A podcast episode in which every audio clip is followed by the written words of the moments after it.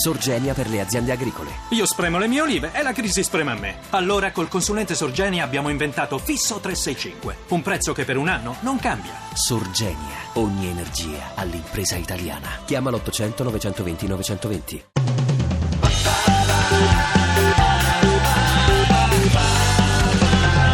radio2pod.rai.it Elisabetta I, protestante, sorella, amante forse, moglie mai, regina per molto, combattente, deturpata dal vaiolo, artista, ribelle, depressa, famosissima. Fra questi aggettivi personalmente mi riconosco al 100% solo nel sorella. Ma insomma non dipende da me, dipende dai miei genitori. Questo per dire che Elisabetta era unica. L'Inghilterra, nonostante profonde contraddizioni, durante il suo regno iniziato il 17 novembre del 1558, fiorì economicamente, artisticamente e culturalmente. Di Elisabetta si parla ancora oggi attraverso film, serie televisive, spettacoli teatrali.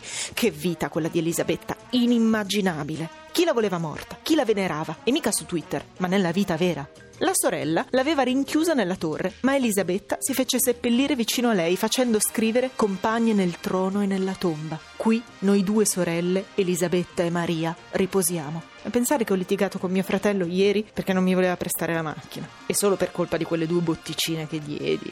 Uff.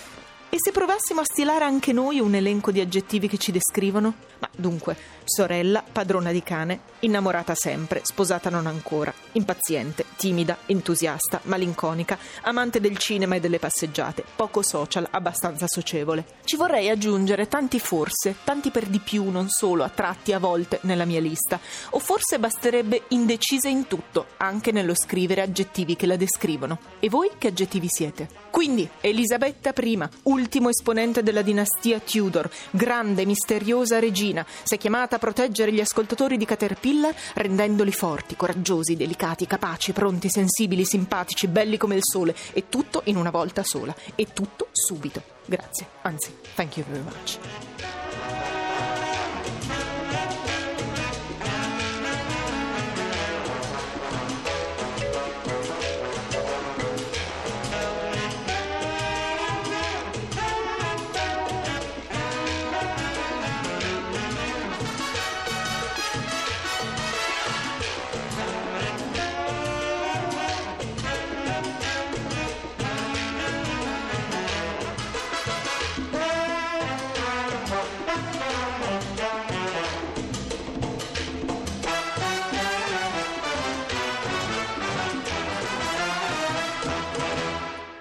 Ti piace Radio 2? Seguici su Twitter e Facebook.